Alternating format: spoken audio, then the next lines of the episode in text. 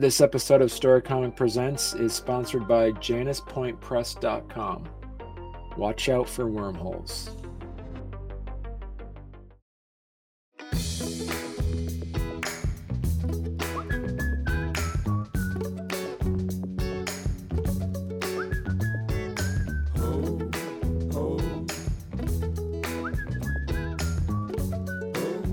Welcome to Story Comic Presents, where we interview amazing storytellers and artists. This is episode three hundred twenty.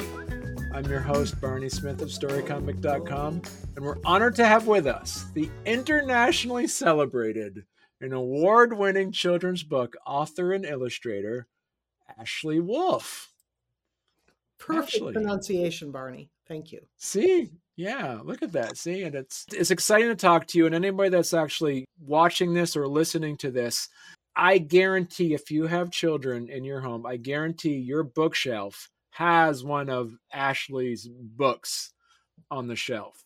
It's it's interesting because some of your books at, started off as some of them you've illustrated for, some of them you wrote and illustrated for. And also some of them you've done through printmaking, some of them you've done through watercolors. You've also done many different types of illustrations. Mm-hmm. So, so I started um, after, right after I graduated from art school, I went to San Francisco and lived there for a while. But then I really had the yen to put my illustration degree to work. And so I went back to New York and um, showed some of my printmaking work and other stuff and got my first book contract. Uh, and so, so talk to us a little bit about that. You started off doing some of your artwork um, for children's book illustrations for children, other children's books authors, correct? Well, I wrote and illustrated my first book. It was called A Year okay. of Birds, and it, it did well. It did well enough to launch my career, and um, I've never, I've never really ne- never looked back. Mm-hmm. Then I did, uh, I took a public domain piece um, called The Bells of London. That was my second book, and then I did a book called The Year of Beasts, which was a follow up to Year of Birds, and then I did Only the Cat Saw. So I would say out of my first four or five books, I wrote most of them. And Only the Cat Saw, you wrote that when you were not living in Vermont. None of the books I wrote were while I was living in Vermont. They were all after I'd moved to California. And what I love about Only the Cat Saw, uh, that was one of my daughter's favorite books reading, is because it it almost feels like it's takes place in Vermont. Oh, it totally does. Well, you know what right. they say, Barney, about uh, authors, that their first books are always autobiogra- autobiographical. And so my first book was A Year of Birds, and it was largely autobiographical. It had many components that were very drawn from my growing up in Middlebury. And then it had some imagined components of the way I, you know, the place I wish I had grown up. Like, I never got to ride a school bus, but the girl in the book does.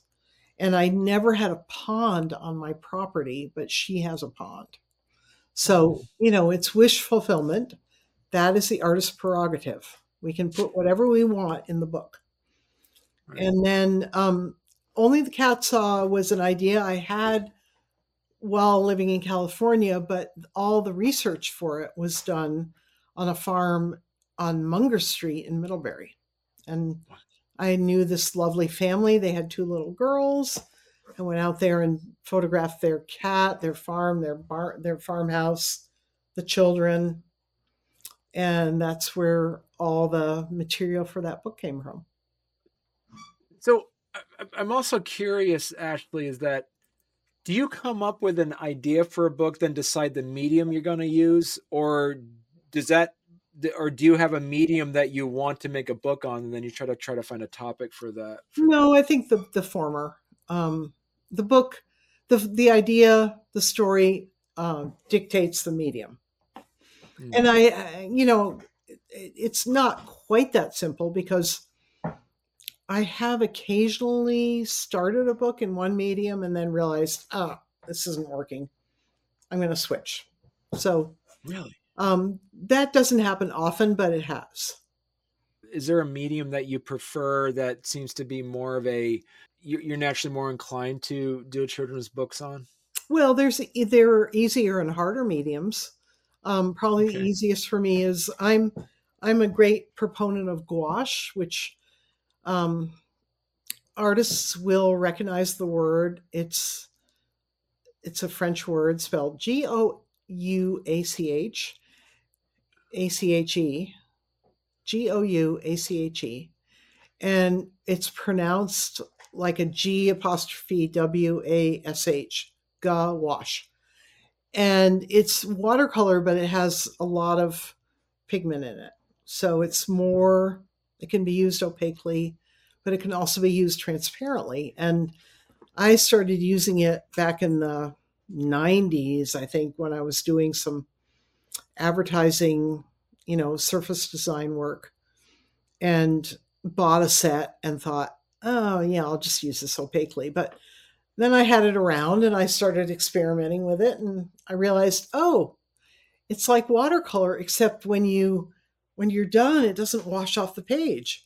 And so I have, you know, I'm I'm the proselytizer for gouache for artists because it's really forgiving, has all the same colors as Winsor Newton watercolor, and um, it's the only paint you'll ever need.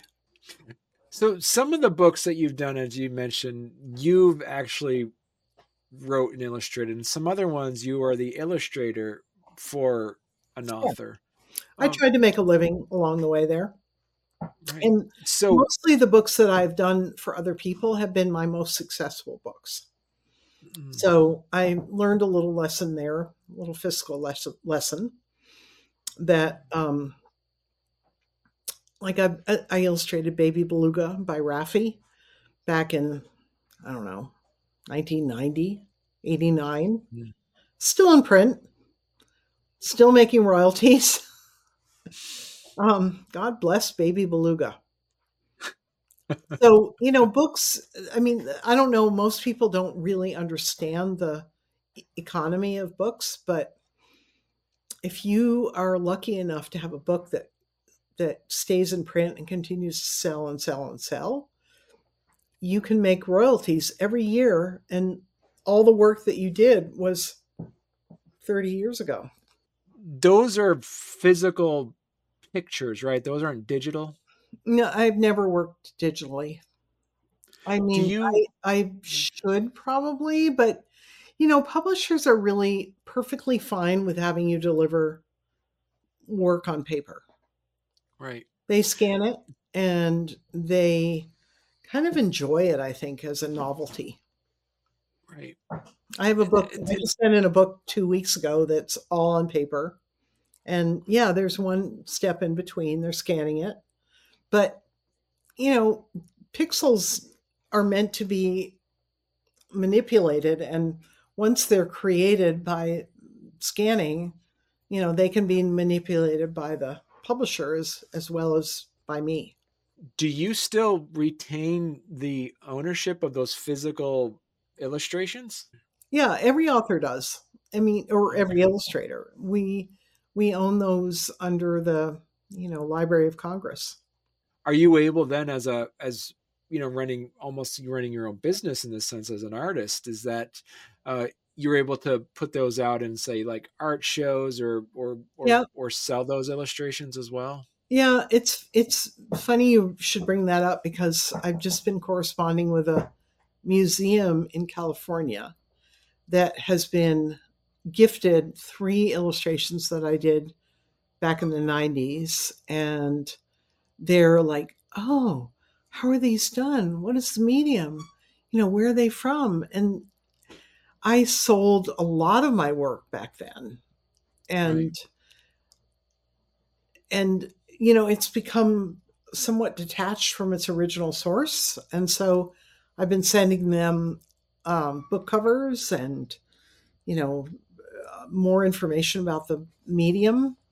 So that's all to say that now I'm a lot less anxious to sell my work, because I, I just feel like when it breaks, when a book is broken up, it loses value.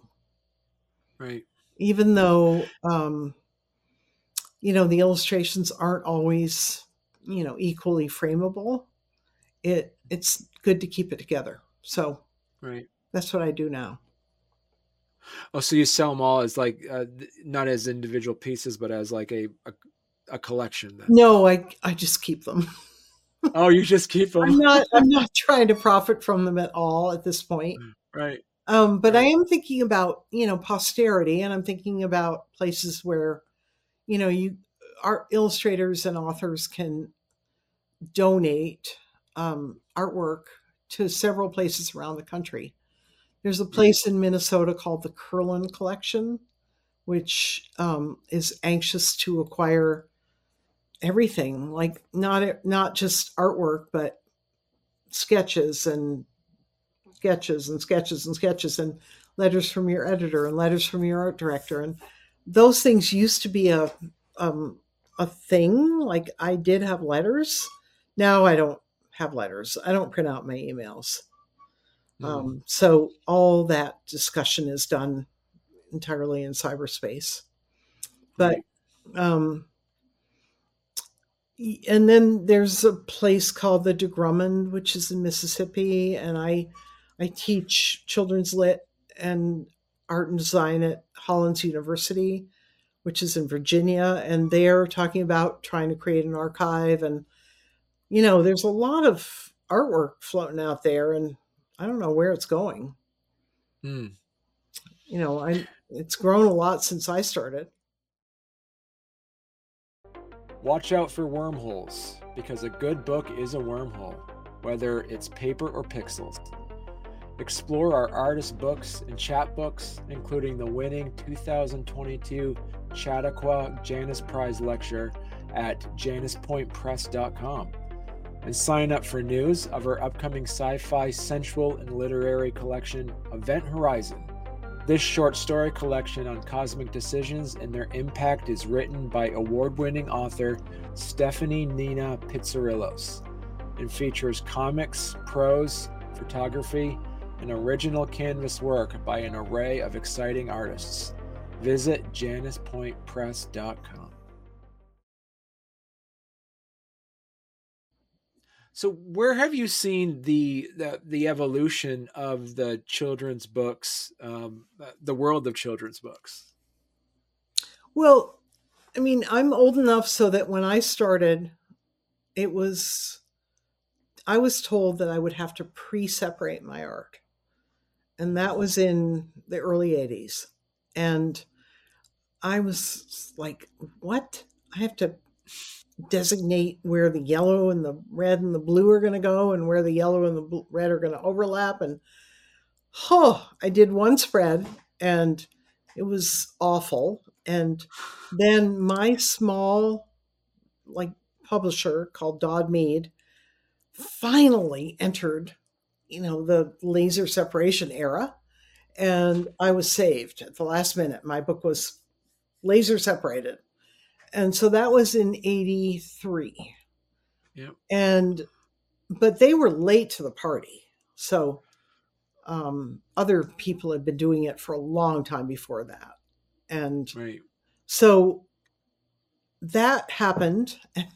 And then, I don't know, it was just like a small world. It seemed big to me back then, but it was really small. And laser separation changed everything, because you know, nobody wanted to do that hand separation. So that kind of limited the field of people who wanted to be illustrators. And once that was, you know, no longer an issue, you know, the sky was the limit. You could do anything. Right. So it, it actually, you know, marked a exponential growth. Plus the nineties were huge, and, you know, there was a lot of money around, and there were a lot of kids being born. All the millennials were being born, and that, you know, drove the children's book industry. Um, not sure what's happening now. I know that people are, you know, there's definitely a baby bust going on right now, and, you know, with good reason. If, if someone's looking at wanting to get into children's book, being a children's book illustrator now, what advice would you give someone who's coming out of art school right now? Hmm. Well, I teach this every summer. Um, so my big push when I'm, when I'm a professor is learn to draw, learn to draw really well.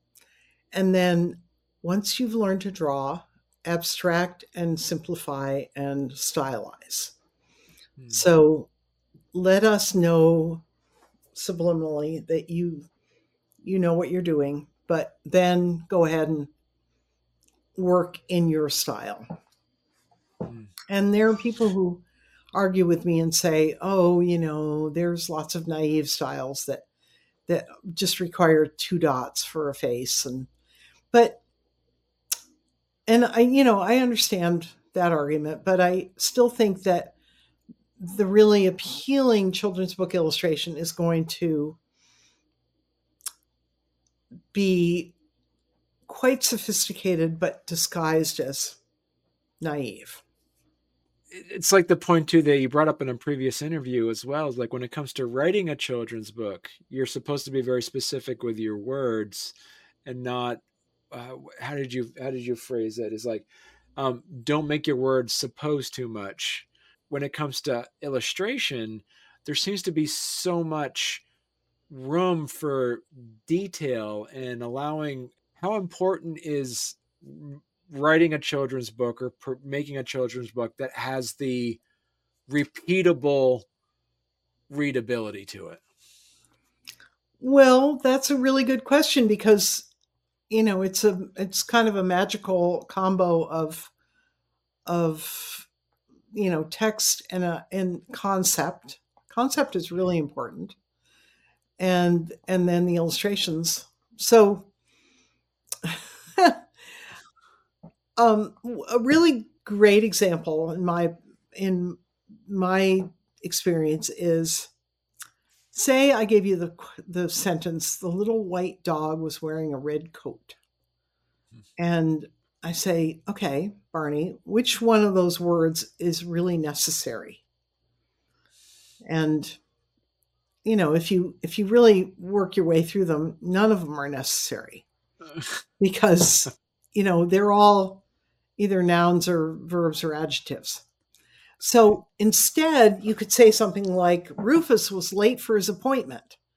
And then you don't, there's things you don't know. You don't know who's Rufus. You, you can probably surmise he's male. But, you, you know, what is he? Is he, how, he's late for which appointment? How is he going to get there? How does he feel about it? It has so many possibilities compared to the little white dogs wearing a red coat.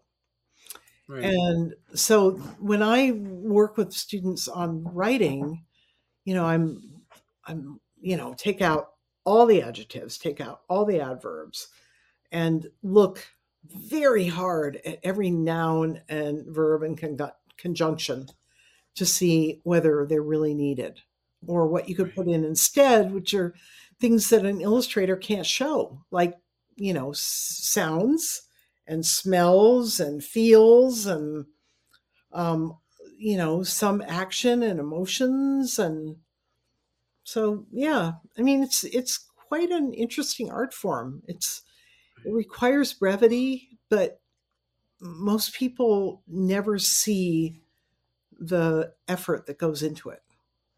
Have you actually been per, uh, approached with a book, with a manuscript? You said, this isn't for me. Like, have you ever been able to be in that position where you said, I don't want to do this book?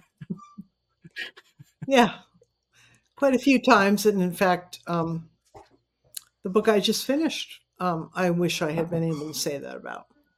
Really? Mm. But I didn't. Right. Oh.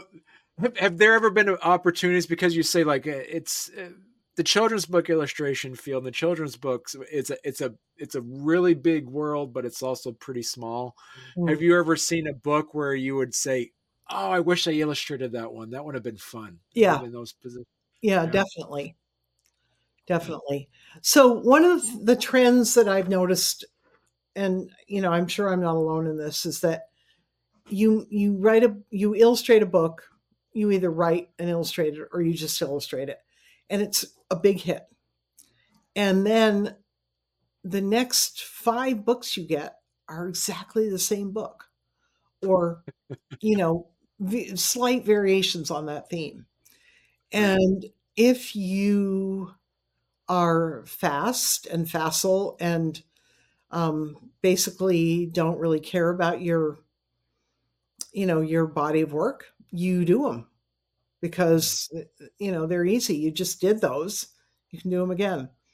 I, I am not fast, that fast or facile. And I always thought, mm, I think I might be bored doing this again. So I usually turn those down, but so I'm always on the search for the next new thing.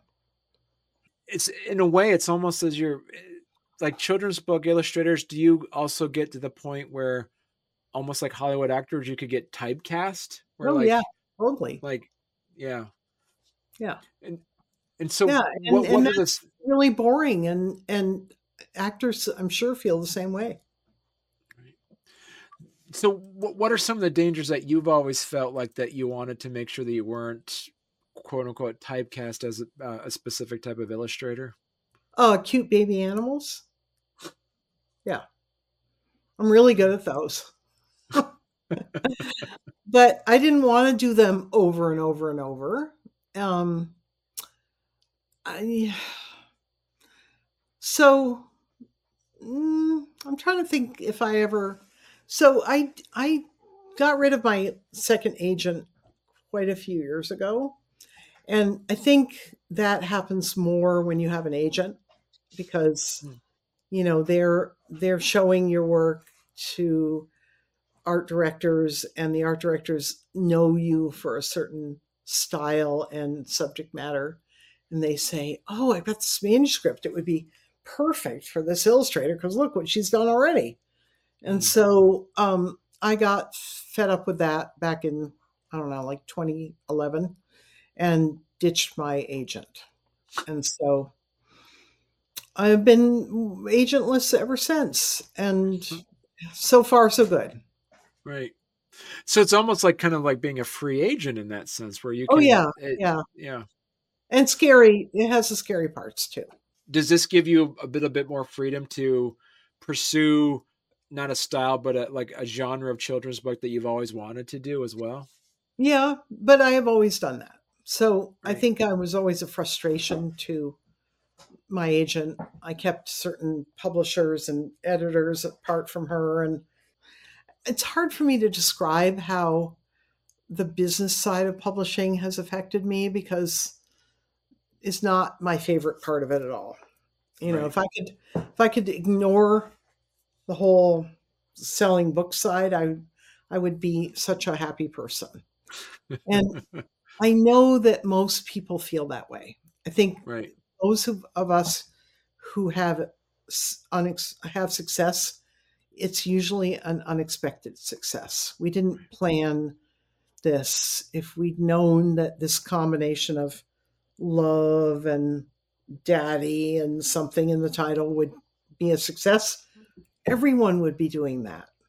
Right. Um, successes are, are, we are rare. They're weird. Um, and they are very dependent on, you know, what's happening culturally in the world and in parenting and childhood. So right. who would have predicted Harry Potter? Who would predict Where's Waldo? You know, all these things sort of come out of the blue. And then right. they blow up and become huge, and then they're gone. Right. And so you never know. I right. So I never wanted to try to bank on that. I just went my own way and have had some big successes and some big duds. Right. So so talk to us a little bit then, Ashley, about like your, your process. I mean, like, um, what what's the day in the life of Ashley Wolff? How does that work? Well, I've always been self-employed since I was in my twenties. So I, my favorite time to work is between about three and nine at night. Wow. Okay. Um, for some reason, mornings are a good time for me to get stuff, other stuff done. And then, um, unfortunately, when you have children, those hours don't work you, for you at all. Um, they, that's when they get home from school, and and you have to make dinner and then put them to bed. Right. So, so I usually worked from nine to, you know, one, and yeah. and also in the morning. Um, I always lived in a house or an apartment in San Francisco. I had a dog, and I had two little boys who went to school, and yeah, I got a lot done. I don't know how. um, you, made, you made time. It's the yeah. A D D. You know, you just yeah. like, I, you know, if you were to look at my desk right now, Barney, you'd be kind of, you might be a little shocked, because I have a lot of different things going on. Right. And that's normal. I don't, I don't sit and work on one project. I have maybe four or five. So, so Ashley, if people want to, you know, learn more about your books and learn more about you, where's the best place they could go to? Well, I have a website, um, ashley wolff dot com, because way back, you know, I, I, I snagged that name, and nobody else has wanted it. Imagine. I know. and um and I am active on Instagram and Facebook, um although pretty much just for fun. Right. Yeah, I don't I don't I have an Etsy shop, so I've had that for a long time, and yeah, I sell a lot of stuff through that, mostly prints, and you know, not a whole lot of originals, but um yeah, like that. Um, I'm not, I'm not super prolific when it comes to publicity. Mm. Um, I don't, I, I know that it's important, but I don't prioritize it. Going to your Etsy shop. So it's etsy.com backslash shop backslash Ashley Wolff Art. Mm-hmm. You're able to get some amazing pieces of artwork from an award-winning children's book illustrator. Absolutely. For those folks that might have um, somebody that might appreciate her style of art, this is going to be a great Christmas present. Um, it's, it's amazing. Look at that. And you got a lot of stuff here for sale. Yeah. Cause I'm, I'm really um, restless, and I'm always creating stuff. Oh yeah. So last year, on January first, I got this crazy idea to do A Year of Birds. Wow. And my first book was called A Year of Birds, and it was published in eighty-three. And I thought, um, all right, for twenty twenty-two, I'm going to do A Year of Birds. Oh my God, it broke my neck. But I did it. I did three hundred sixty-five paintings of birds. Wow. Yeah. It was really something. I, you know, it, I was obsessed with that, right. But I don't think I would do that again. um, it was just too much. It just drove everything else out of my life. I divided it up into themes by month, and, um, you know, I had some really, some really cool themes. Check out, yeah, go to ashley wolff dot com, and there you can, you have like a, you have the link to your Instagram page, a link to all your books. Um, yeah. And also checking out, um, going to your shop there that has your link to your, your Etsy page as well. Wow. That is a lot of, owls, yeah. There. Yeah. Yeah. That's amazing. But you know, there's some birds here that are not, you know, customer favorites. They're a little bit more obscure. Mm-hmm. So, um, all the easy Those are ones. Beautiful. Right. I'm a printmaker. You can see that I do um, lin- linoleum block prints. I've always done that. Many of my books have been, you know, been illustrated with um, linoleum block prints. Wow. And I sometimes teach online. I'm teaching a class right now on called Kitchen Table Printmaking, where I have a bunch of students who are all over the country, and they're learning to do linoleum block prints. Wow. And um, it's fun. Yeah. I mean, right. COVID gave us some silver linings. It gave right. us Zoom and, you know, remote teaching. Yeah. Yeah. You got your Bindig- Miss Bindergarten. Got some Miss yep. Bindergarten stuff in there. Mm-hmm. Yeah. Right. I'm a kind Beautiful. of a Wally fanatic. Well, listen, Ashley, this was a genuine pleasure. And it's been a, uh, this has been a, I've been excited to talk to you for a while now, ever since I've been, you know, having all of your children's books around, around the house. So well, yeah. I'm glad you do. I'm glad yeah. my, you have a kid who's still in my uh, zone. All right. Well, thank you so much, Ashley. Barney, it's been my pleasure. It's, it's really fun to discover you. Coming back to Vermont has been, you know, a great reunion with my past, and I'm happy to be here and to stay here.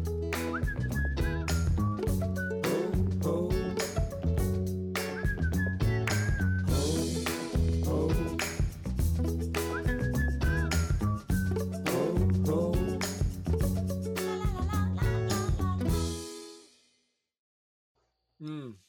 We had um, I, I had somebody on that was a um, he's a he's an art professor on a couple of, and he talked about the two types of artists are the uh, um, the octopus and the phoenix.